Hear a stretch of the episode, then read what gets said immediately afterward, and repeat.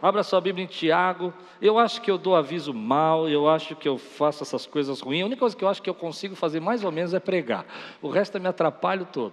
Mas Tiago, capítulo 3, versículo 13 a 18. Eu estou empolgado com, com o que Deus tem falado com a gente. Você também, meu irmão, está empolgado com o que Deus está falando conosco em, em Tiago? Hoje de manhã nós falamos sobre as palavras. Se você não assistiu, é, reveja as suas palavras, revise as suas palavras. Foi muito gostoso. Quando Deus falou para mim estudar a carta de Tiago, eu não imaginava que Deus ia tratar algumas coisas conosco. E uma delas foi o que Deus fez hoje de manhã, falando sobre o perigo da gente usar nossa, nossas palavras. Foram seis metáforas que Tiago usa, né? Ele fala sobre o fogo, o veneno, ele fala sobre ah, o freio e, a, e o leme, e ele fala, primeiro freio, leme, fogo, veneno, e depois ele fala sobre fonte e fruto. São as, as maneiras que, que, que, que Deus, na sua palavra, revela como as palavras podem ser usadas. E o Tiago capítulo 3, ele vai continuar falando agora sobre a sabedoria, sobre a sabedoria para falar. Levante bem alto sua Bíblia, põe acima da sua cabeça. Diga comigo, essa é minha Bíblia. É minha Bíblia. Eu sou. Eu tenho. E eu posso. Abrirei meu coração.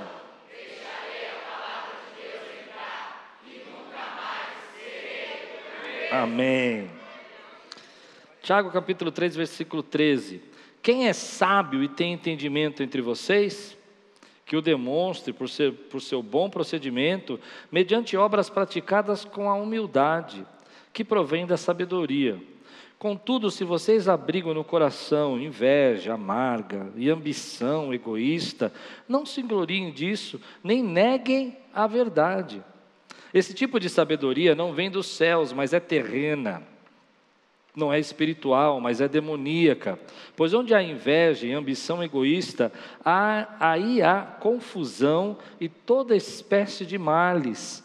Mas a sabedoria que vem do alto é antes de tudo pura, depois pacífica, amável, compreensiva, cheia de misericórdia e de bons frutos, imparcial e sincera. O fruto da justiça semeia-se em paz para os pacificadores. Vamos orar? Senhor, fala conosco, traz a tua palavra ao nosso coração. Que venha agora o teu Espírito, Senhor nos ensinar, ministrar, trazer, Senhor, a tua graça sobre as nossas vidas, Senhor. Queremos ouvir tua voz, em nome de Jesus. Amém. Quantos aqui sentem que precisam de sabedoria? Ah, é verdade. Sabedoria é a arte de saber viver bem, é a arte de saber viver em paz, para a glória do Senhor.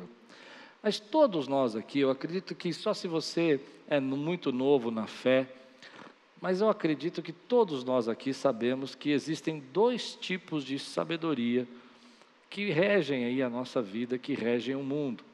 Todo mundo sabe disso. Tem alguém que não sabe que existe dois tipos de sabedoria?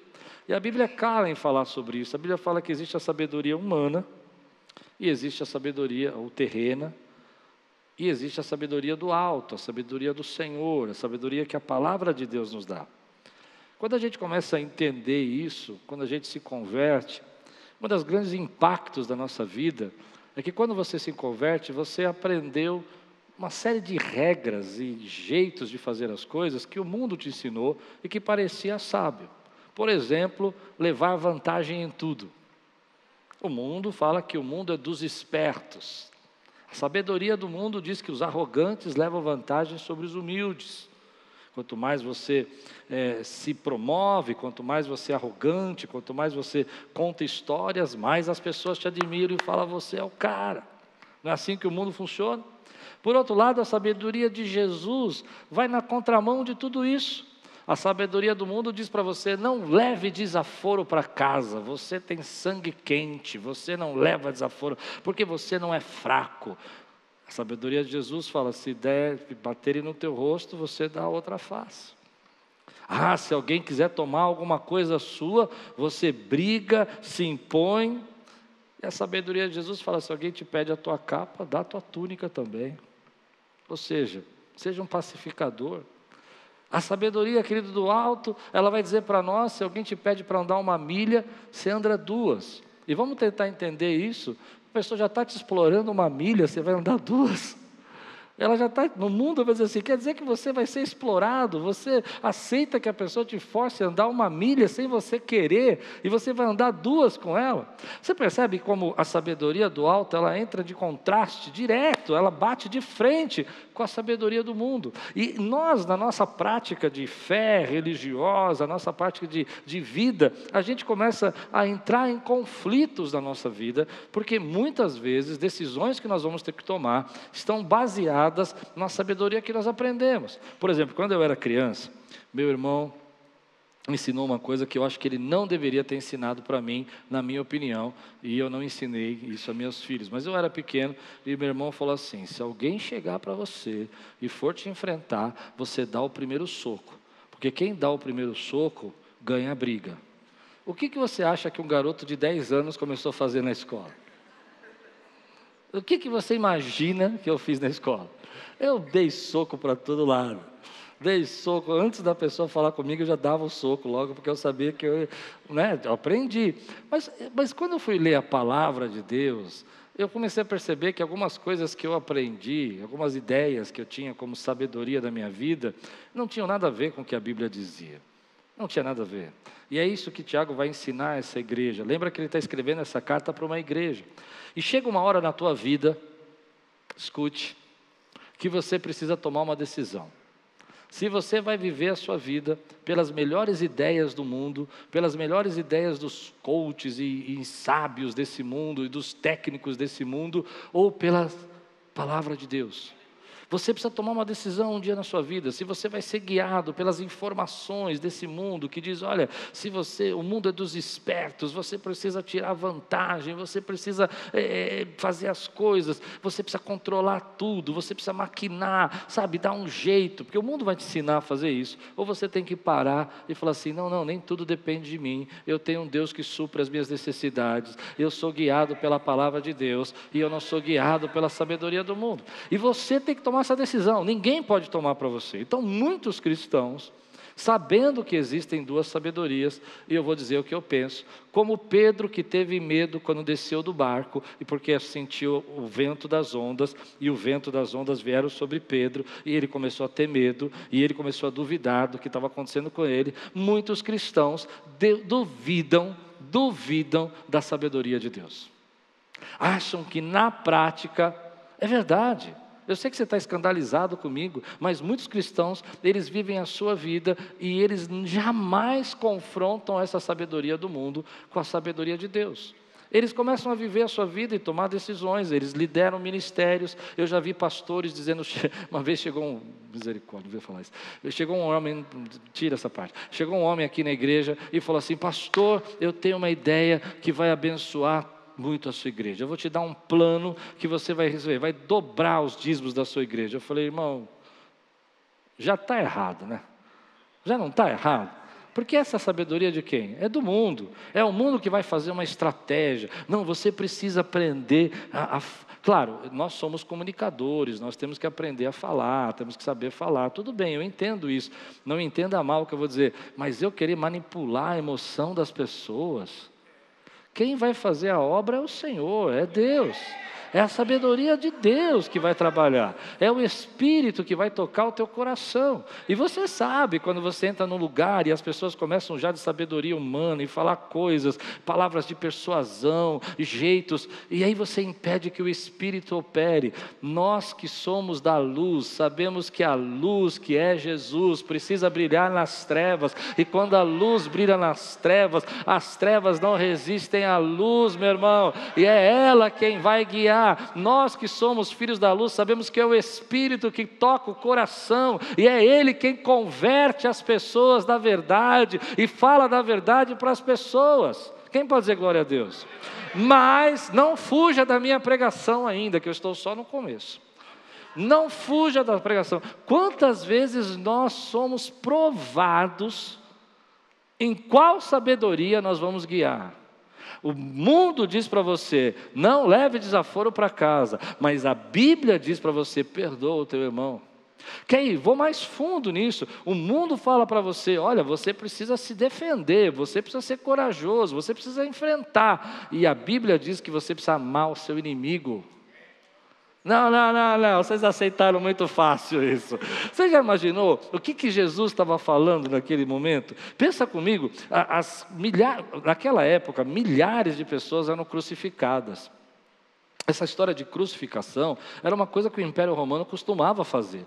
Era um, era um estabelecer a força. Você imagina pegar uma pessoa de uma família que todo mundo conhece, um líder de uma cidade, e colocar numa cruz e deixar lá na porta da cidade para dizer: Nós romanos temos poder sobre vocês e nós mandamos. E olha o que, que nós fazemos: nós fazemos o que quisermos nós colocamos pessoas na cruz. Olha que interessante. Então, quando Jesus está reunido com aquelas pessoas, pensa no impacto nisso. Ali na porta da cidade tinham pessoas mortas. Tinham pessoas da família deles, tinham parentes, primos, irmãos. Amém? Ou se você preferir, nós vamos para outro texto, onde que no Novo Testamento diz que as pessoas invadiam as casas e roubavam o espólio e denunciavam os cristãos. E elas tinham que também lembrar que Jesus ensinou para amar o inimigo que roubou sua casa. Elas tinham que lembrar que Jesus, quando pregou isso, o inimigo, o Império Romano era o inimigo dos, dos judeus. É eles que estavam sob, eh, se impondo sobre eles e dominando o mundo todo. E Jesus fala: você tem que amar o seu inimigo. Que inimigo que ele está falando? Que inimigo? O vizinho? Não, ele está falando de uma mudança completa da sociedade, porque a sabedoria do alto é pura é pura. Mas eu já vou falar disso. Vamos, vamos ler de novo aqui, só um versículo comigo. Vamos lá. Quem é sábio, perdão, vamos ler aqui. Quem é sábio e tem entendimento entre vocês, que demonstre por seu bom procedimento, mediante obras praticadas com humildade, que provém da sabedoria.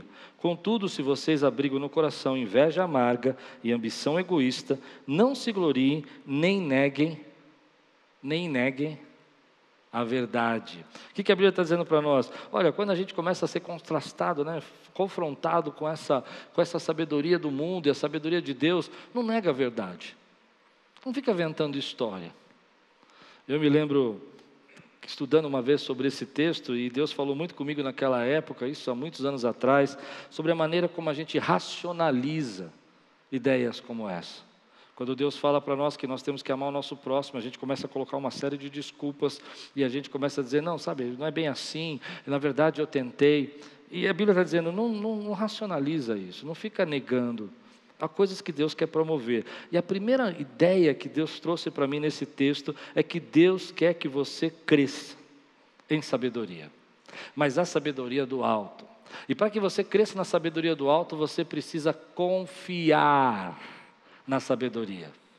Porque enquanto você não confiar que ela funciona, que ela dá certo, que ela tem resultados, que ela vai ser abençoada, ela vai ser abençoadora da sua vida, você não pode se entregar. Deus quer fazer você crescer nessa sabedoria. Deus quer que você se derrame nela para que você possa ser verdadeiramente usado por ele. Porque a sabedoria terrena, diz o texto, ela é baseada em decisões de amargura, em decisões de inveja, em competições em vanglória, tudo aquilo que não agrada a Deus. Eu vou fazer isso para que os outros vejam o que eu estou fazendo, eu vou fazer isso para que as pessoas me reconheçam. E ninguém, querido, ninguém que vai receber a sabedoria do alto vai conseguir receber se estiver baseado a sua vida nessas coisas.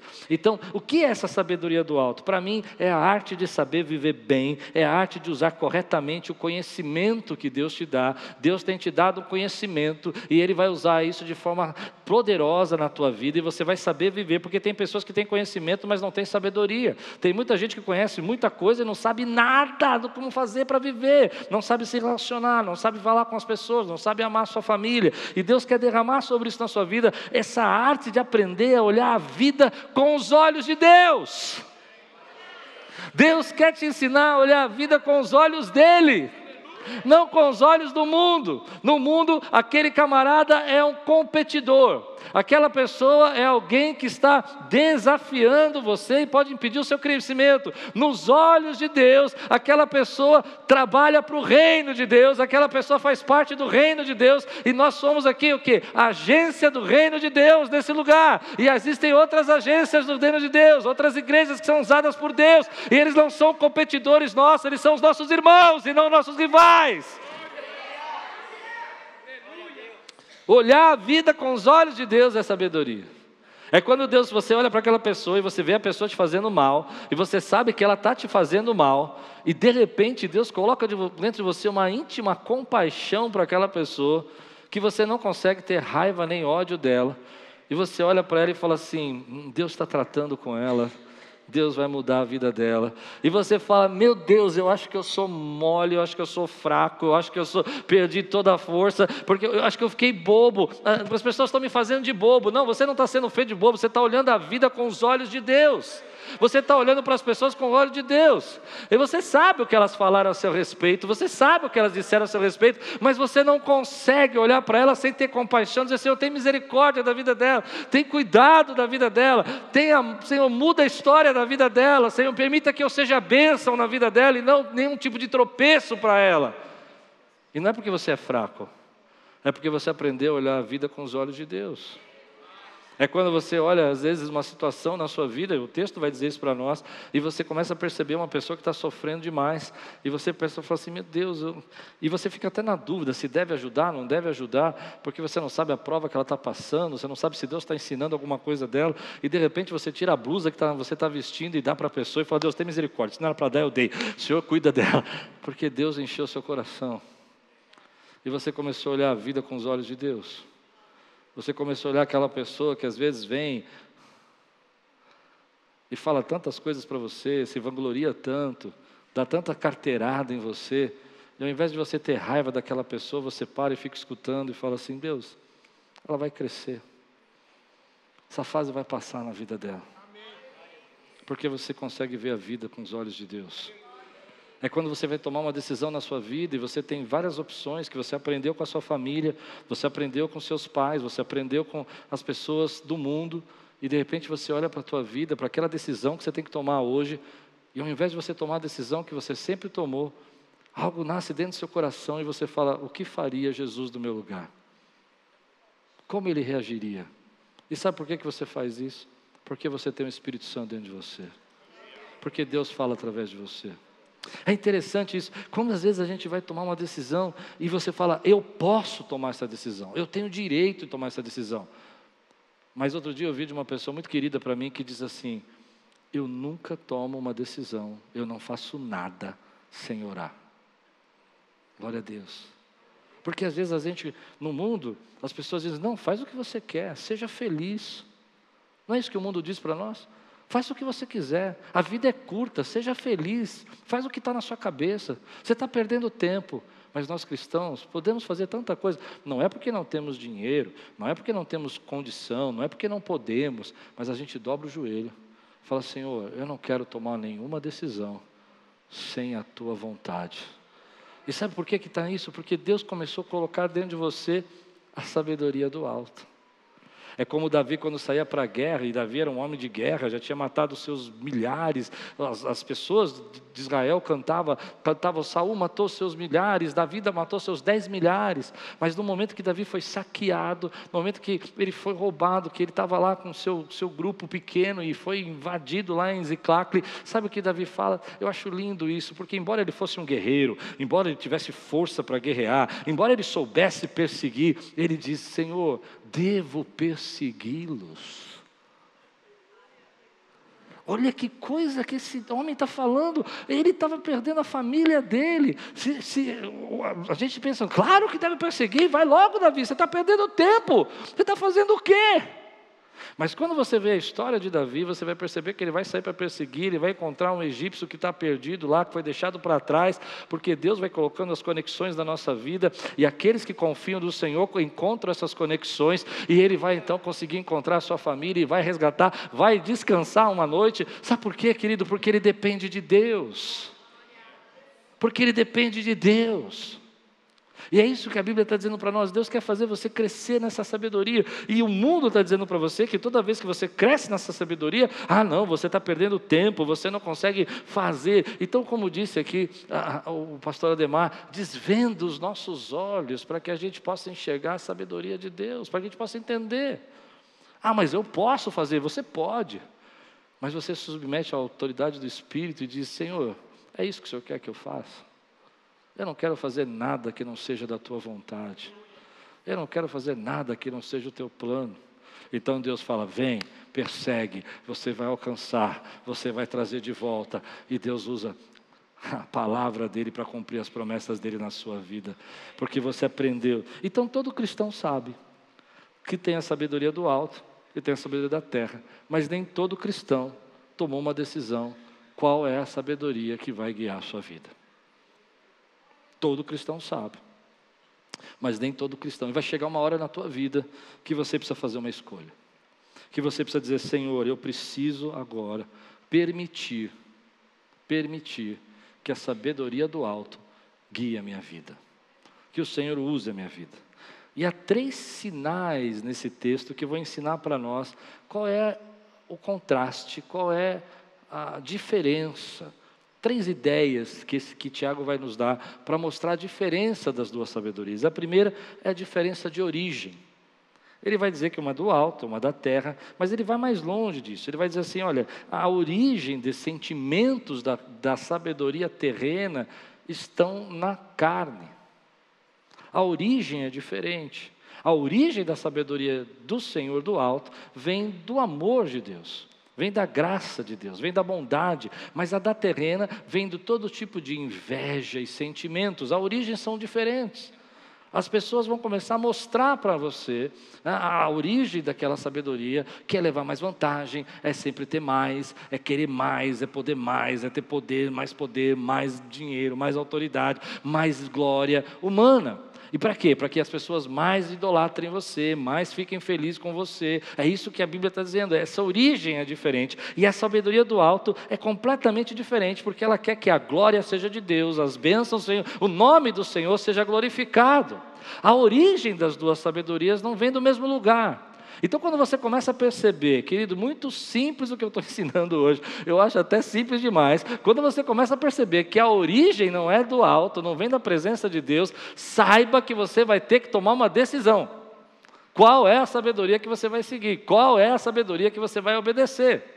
Mas o segundo contraste que Tiago vai dar para nós sobre essa sabedoria é a operação dessa sabedoria, o resultado dessa sabedoria, o que, que ela vai fazer na vida das pessoas e na sua vida, porque a sabedoria do alto opera e tem maneiras diferentes e completamente distintas da terrena enquanto a sua operação, porque a operação da sabedoria da terra é o eu, é o ego, e a operação, da, o resultado da sabedoria do alto, escute o que eu vou dizer, é a mansidão, é a bondade, é, ah, meu irmão, é a glória de Deus sendo manifesta, é ser a resposta da oração de alguém. A operação, ou seja, o resultado dessa sabedoria é diferente. Eu estou aqui hoje falando sobre sabedoria, e você disse que queria sabedoria. Eu estou dizendo, então você precisa distinguir as sabedorias, e você precisa entender que uma tem origem no eu e no ego, na sua vaidade, e a outra tem origem no alto, na pureza e na graça de Deus. Você precisa entender que o resultado dessa sabedoria é quando você olha para os outros e fala assim: o que Deus, o que Deus vai gerar através dessa decisão. Quantas pessoas vão ser abençoadas através dessa direção? E a terrena não. A terrena é o que vai sobrar para mim. O que, que eu vou levar vantagem sobre isso? Por isso que quando as pessoas estão sendo guiadas pela sabedoria terrena, elas têm uma segunda intenção. É claro isso? Elas agem com uma segunda intenção. Elas falam: não, eu vim aqui para te abençoar. E você para e fala: aham, o que, que você quer ganhar com isso? Não é assim que a sabedoria terrena fala: não, eu vou te mostrar uma ideia. E eu não sei se você acredita nisso, mas eu queria dar minha experiência pessoal. É por isso que algumas pessoas não prosperam. É por isso que algumas pessoas não prosperam. Porque ao invés delas dependerem da sabedoria do alto, elas querem depender da terrena. E elas acham que podem enganar todo mundo. Mas aqueles que são guiados pelo Espírito, discernem pelo Espírito. E eles percebem que ali tem uma segunda intenção, não é? Eles percebem. Oh, quero ser seu amigo. Não é assim?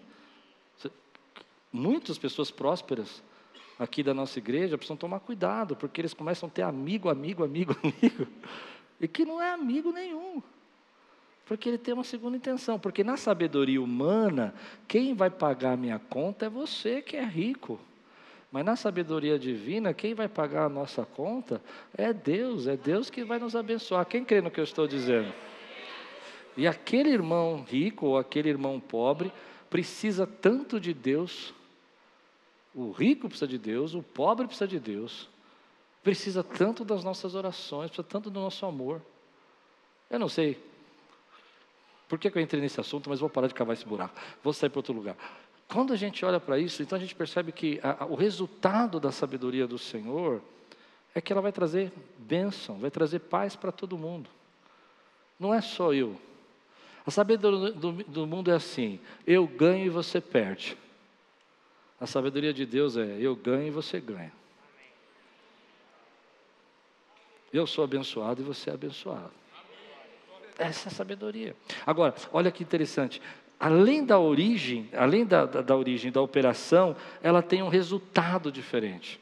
E Tiago vai dizer isso para nós, que o resultado dessa sabedoria produz paz. Produz paz. Ou seja, as pessoas são abençoadas. As pessoas são cuidadas. Ninguém é lesado. Porque quando você é lesado, você não tem paz. Se, dá uma, se tem uma coisa que me deixa irritado, não sei você, mas eu fico irritado, é quando eu sou alvo de injustiça. Quando as pessoas querem me fazer de bobo. Quando as pessoas querem levantar. Me deixa muito irritado quando as pessoas começam a falar comigo com essa historinha, sabe? Não, veja aqui, vou te dar um plano maravilhoso que você vai vender três coisinhas, vai ficar milionário. Eu fico olhando. Por quê? Porque isso não produz paz.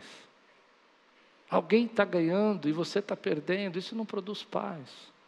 Então, o que a Bíblia está dizendo é que esse, essa operação e esse resultado são diferentes quando são sabedoria do alto. A, a, origem é diferente, a operação, ou seja, a maneira como ela se completa é distinta da terra, porque ela opera em mansidão, em bondade, em pureza. E o resultado disso é que há paz e não ganância, e não competição, e não inveja, e não maledicência.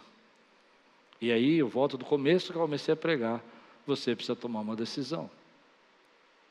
Se eu vou fazer algo que vai produzir paz, ou se não importa que os outros estão pensando disso, ou que estão sofrendo com que a minha decisão, importa que eu, eu estou feliz.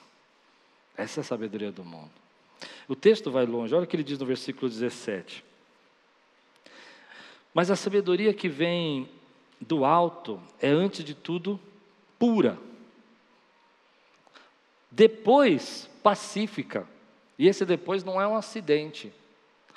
Ele quer dizer que só existe sabedoria do alto quando a intenção é pura.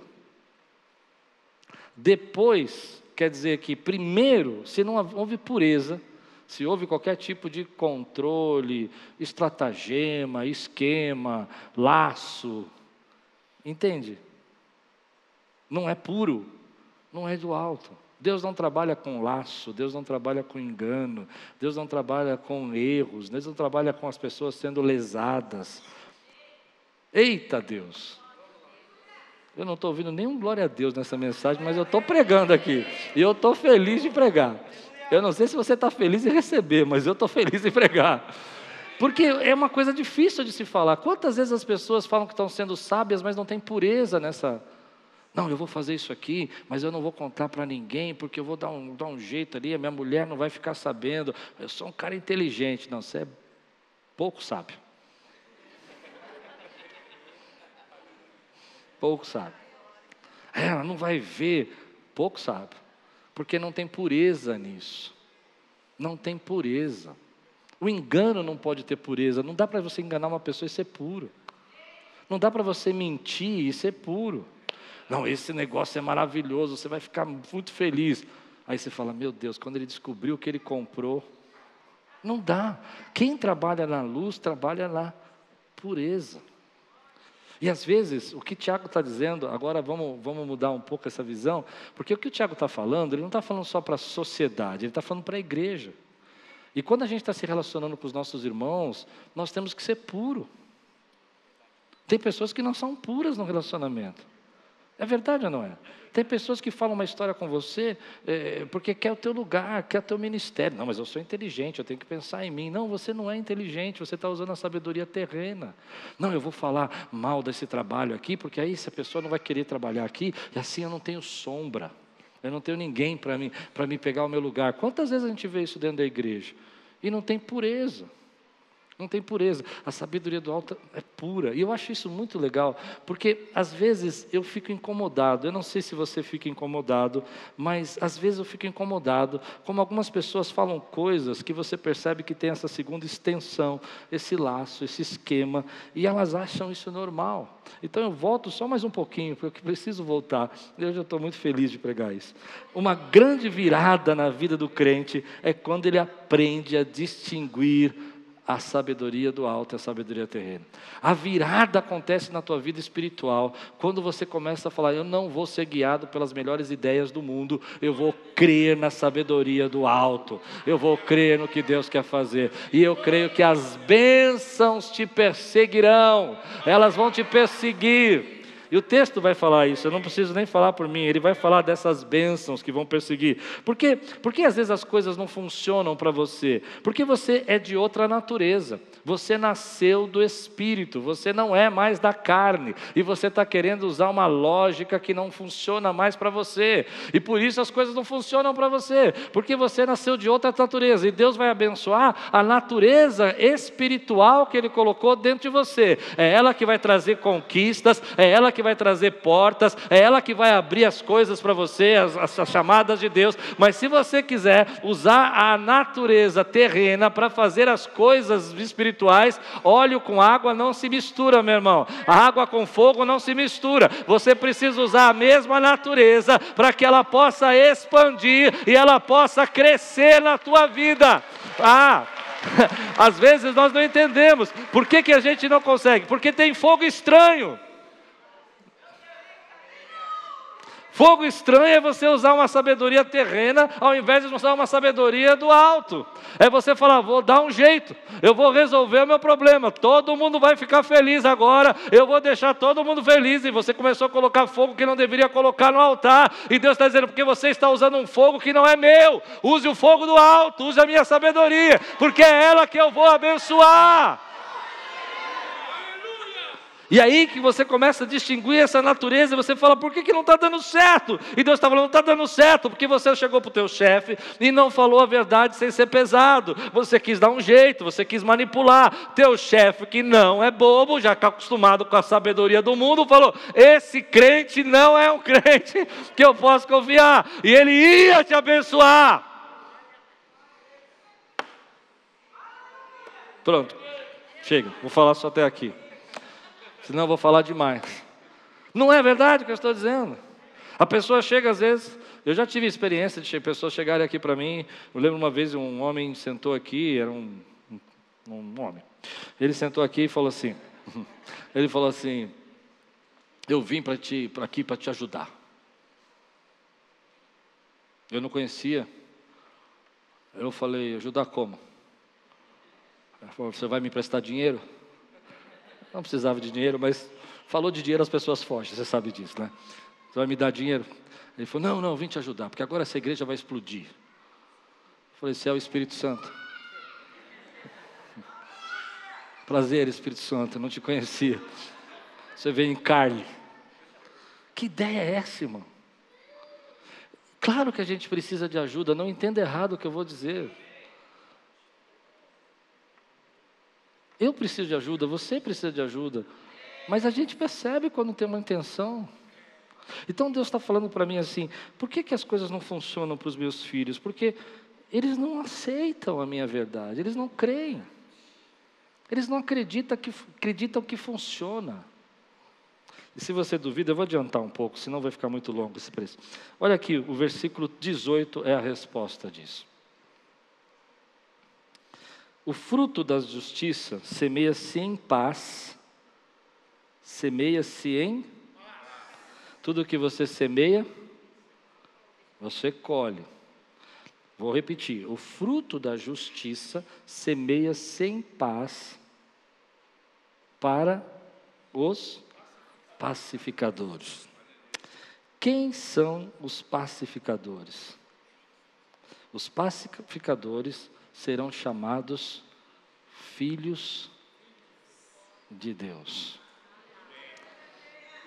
Então o mundo pode ser dos espertos, mas o reino é dos filhos de Deus.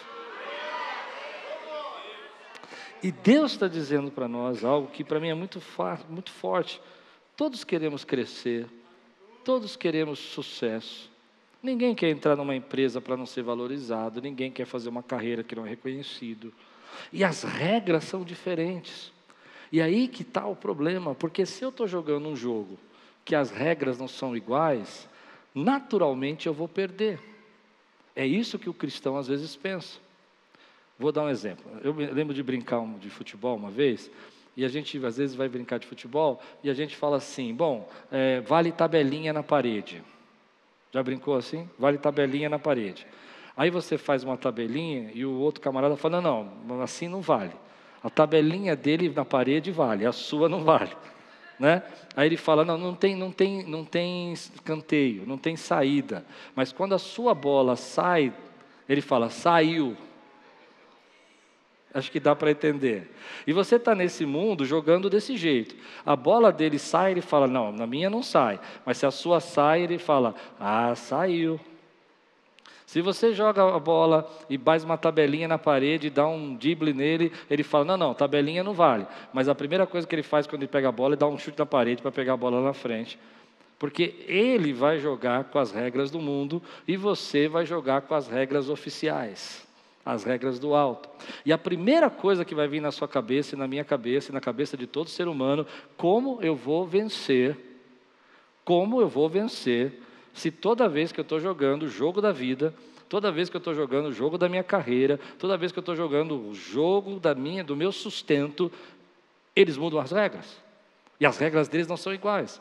E o que eu quero dizer com isso é que eles então vão usar de manipulação, eles vão usar de calúnia, eles vão usar de mentira, eles vão usar de, de conversas e histórias para trazer mais clientes, mais pessoas. E você não pode usar de calúnia, você não pode usar de mentira, você não pode usar as tabelinhas que eles estão usando, porque quando a bola sai é fora, é saiu, é tá escanteio, e tem que parar o jogo e entregar a bola para o outro. E aí a gente começa a pensar assim: como que eu vou vencer nisso? Como que eu vou conseguir vencer? E é por isso que a gente entra em pânico e a gente começa então a duvidar do que Deus quer fazer na nossa vida e nas bênçãos que Ele quer derramar. Mas o que a Bíblia está dizendo é que o fruto da justiça se semeia em paz. Ou seja, haverá um fruto, haverá uma semeadura que vai trazer paz para a sua vida.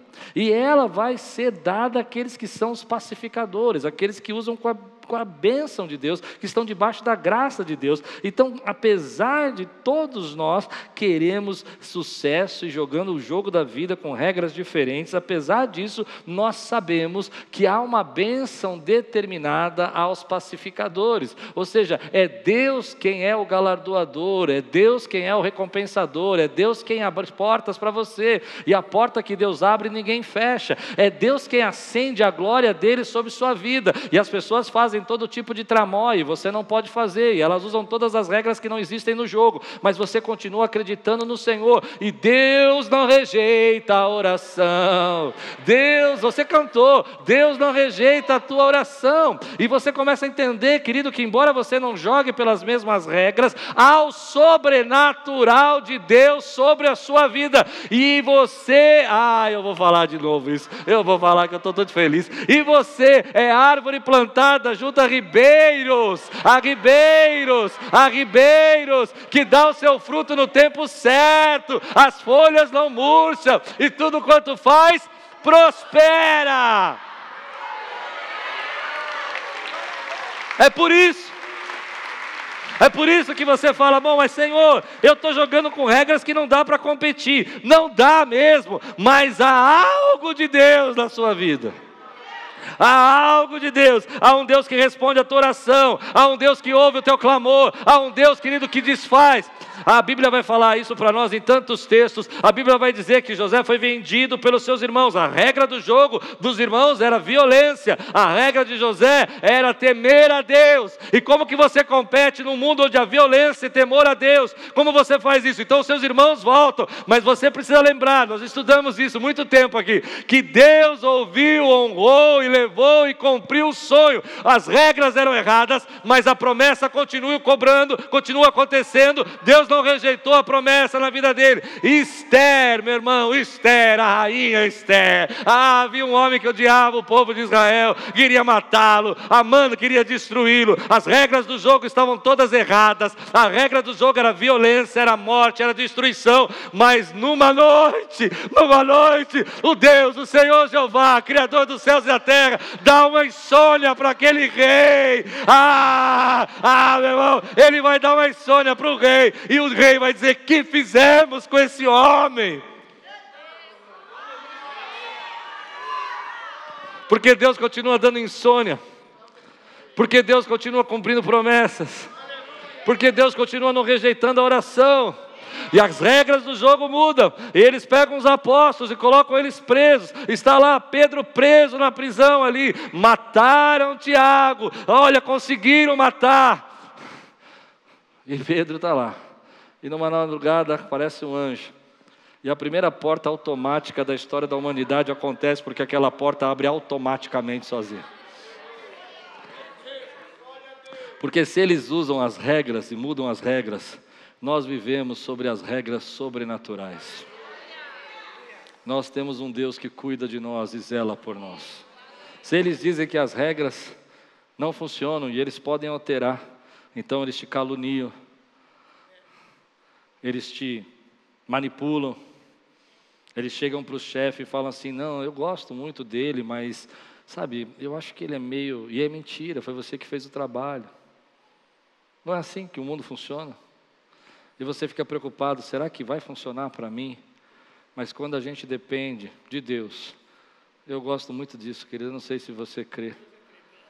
Mas se você, se ele não abrir o mar, ele faz você andar sobre as águas. A porta que ele abre, ninguém fecha. Ele acende uma luz, um luzeiro na porta do teu negócio ali, e as pessoas passam na porta e falam: Nossa, eu senti que eu tinha que entrar aqui. Eu lembrei de você. Eu me lembro quando eu trabalhava na, na banca, no, no, no, empório. Eu falo banca, mas era um empório. É, e, e, e o meu chefe chegou para mim e disse assim: Olha, você cuida aqui da empresa que vou viajar, não está uma situação difícil e eu tinha que pagar contas, eram credores todos os dias. E eu chegava cedo, antes dos funcionários, e andava pelo empório e falava assim: Senhor, acende uma luz aqui. Ó. As pessoas vão passar aqui vão ver. E se você já foi no mercado central da Cantareira, você sabe que são muitos empórios parecidos um do lado do outro. Então, como as pessoas vão escolher o seu, tem tantos iguais. falei, vai ter uma luz aqui, vai brilhar alguma coisa aqui. E foi interessante que eu comecei a receber pessoas para fazer compras muito grandes. E eu falava, Deus, por que, que essas pessoas estão comprando tantas peças de queijo? E Deus falou para mim, pergunta para elas. E eu fui descobrindo que elas eram gerentes de hotéis aqui de São Paulo. E elas foram se tornando clientes. Em dois meses a empresa virou. Sabe, sabe o que eu aprendi ali, querido? Eu aprendi uma coisa muito bonita. Eu não podia jogar com as regras do mercado. Havia muitas regras que não, não dava para jogar comida vencida. Quem já trabalhou em mercado sabe remaneio. Sabe o que é remaneio, né? Misturar bitolas diferentes de produto. Produto maior é mais caro, produto menor é mais, mais barato. Você pega e mistura os dois produtos e você fala que está vendendo um produto grande, mas 30% é grande, 20% é pequeno. A gente não pode fazer isso. A gente não pode jogar com essas regras. Mas Deus honra, querido. Porque aquilo que você semeia em justiça traz a paz. E Deus honra isso. Então, se você pergunta se funciona, Se você tem dúvida qual sabedoria escolher, eu diria para você que Deus está esperando você receber a sabedoria do alto, para que as bênçãos dele sejam derramadas sobre sua vida. E eu vou terminar assim. Quando a gente olha para tudo isso, o mundo pode ser dos espertos, mas os pacificadores serão chamados filhos de Deus. Você não foi chamado para ser esperto, você foi chamado para ser filho de Deus. E Deus honra os seus mundos. Quando eu falo esperto, é essa esperteza do mundo. É disso que eu estou falando. Essa levar vantagem em tudo, é, usar dessas coisas para você poder prosperar. Eu sei que muitas coisas vão ser ditas para você no decorrer da tua vida para justificar a sua a sabedoria da terra. Elas vão dizer coisas incríveis para você, como funciona, como eles ficaram bem, como eles conseguiram prosperar. Mas eu creio muito que aqueles que são nascidos do Espírito são guiados pelo Espírito. Então deixe o Espírito guiar você. Deixe Ele trazer estratégias. E eu vou falar uma coisa bem simples agora. Eu, eu sinto que eu preciso ser mais simples possível. Você não é fraco. Você não é bobo. Você não é bonzinho demais. Eu preciso ser simples. Quando você obedece e segue a sabedoria do alto. Porque a Bíblia diz que quando você é fraco, aí então você é forte. É nessa hora que você fala assim, sabe? Eu não vou entrar nessa. Eu não vou jogar xadrez com você. Eu não vou ficar tentando, você manipula aqui, eu manipulo ali, você calunia aqui, e eu falo uma história ali. Eu não vou jogar xadrez com você. A minha vida pertence ao Senhor. E tudo que é oculto será revelado. E Deus tem honra. Deus tem honra para aqueles que confiam nele. Então, às vezes, a gente tem que parar um pouco e pensar: eu estou dizendo tanto isso por isso que é bom você ouvir a pregação da manhã, porque agora você vai entender o capítulo inteiro. Eu estou falando tanto isso que eu faço isso, que eu não levo, que eu não levo desaforo, que o mundo é dos espertos, que eu preciso levar vantagem. E você começa a dizer tantas coisas que você aprendeu com a sua família, sabe? Eu sou descendente de italiano, italiano é assim mesmo, não deixa barato. Sou descendente de espanhol, espanhol tem sangue crente, sangue quente, não crente, quente. E aí você chega num ponto que você começa a dizer para você essas coisas como se fosse uma verdade. Mas você não é italiano, você não é espanhol, você é filho do rei. A sua natureza é do reino. É do reino. Então chega para os jovens na nossa, nossa, nossa igreja e eles vão para a escola. E as pessoas dizem para você assim: você não faz isso? Ah, todo mundo faz. Você não não tira foto assim, você não faz nudes, não faz não sei o quê. É isso que rola, né? É ou não é? Estou falando bobagem ou não? E você não faz por quê? Ah, porque você é bobo. Não, você não faz porque você é cheio do Espírito Santo. Porque Deus tem um destino diferente para você. Que Ele vive dentro de vocês que Ele habita dentro de vocês. Eles chegam para vocês e falam assim: ó, oh, vem aqui, experimenta isso, experimenta aquilo, bebe isso, bebe aquilo. E aí você fica olhando para eles e falando assim: não, mas é só, eu tenho que me enturmar. Olha, eu até entendo que todo mundo quer ser aceito, mas escute o que eu vou dizer: esses todos vão passar. Vai chegar daqui três, quatro anos, eles vão estar em outra faculdade, em outra escola, mas o que Deus tem para você não vai passar, porque Deus honra a sua fidelidade. Quantas vezes eu escutei na minha adolescência isso? Não, você tem que fazer isso, tem que fazer aquilo. Nenhum deles estão na minha vida hoje. Eu nem sei quem são mais. Hoje eu fui na escola que eu estudei quando criança. Eu brinquei com a Lu porque eu me senti naquele filme de volta para casa. Porque a gente não se sente velho, né? E aí eu comecei a ver um monte de gente que eu vi quando criança. Eu falei, nossa, como ele envelheceu. Mas eu não tenho mais contato com eles. Então não deixe pessoas que vão passar na sua vida um, dois anos roubar o destino que Deus tem para vocês. Siga a sabedoria do alto. Vocês recebem essa palavra hoje na sua vida? Aleluia. Se Deus está falando com você e você precisa de sabedoria, fica de pé no teu lugar. Eu quero orar com você. Eu preciso de sabedoria. Quantas vezes a gente é confrontado, né?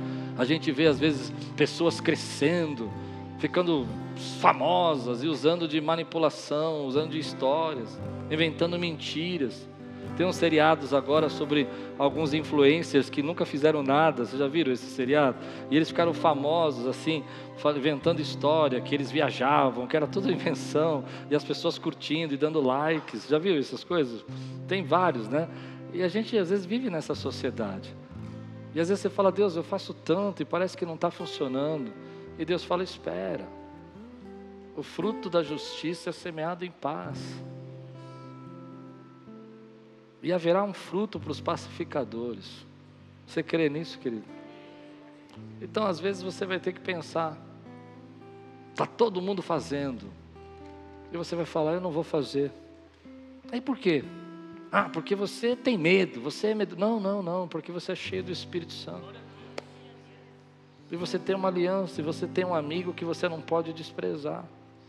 E as pessoas falam: não, não, isso aqui não pega nada, não pega nada.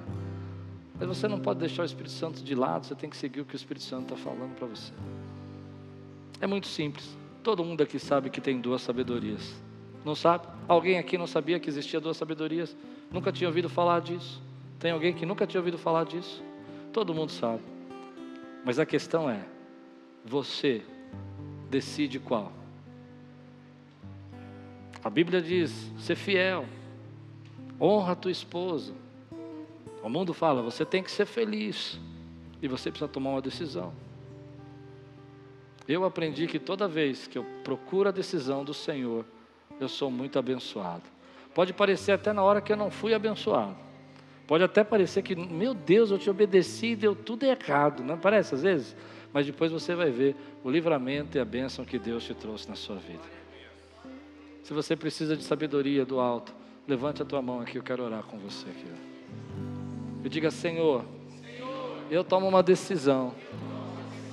Eu desejo que a tua vontade, que é boa, que é perfeita, que é agradável, governe os meus pensamentos e que eu possa ter os meus olhos abertos para distinguir a sabedoria que não é pura daquela que é pura, que vem do alto.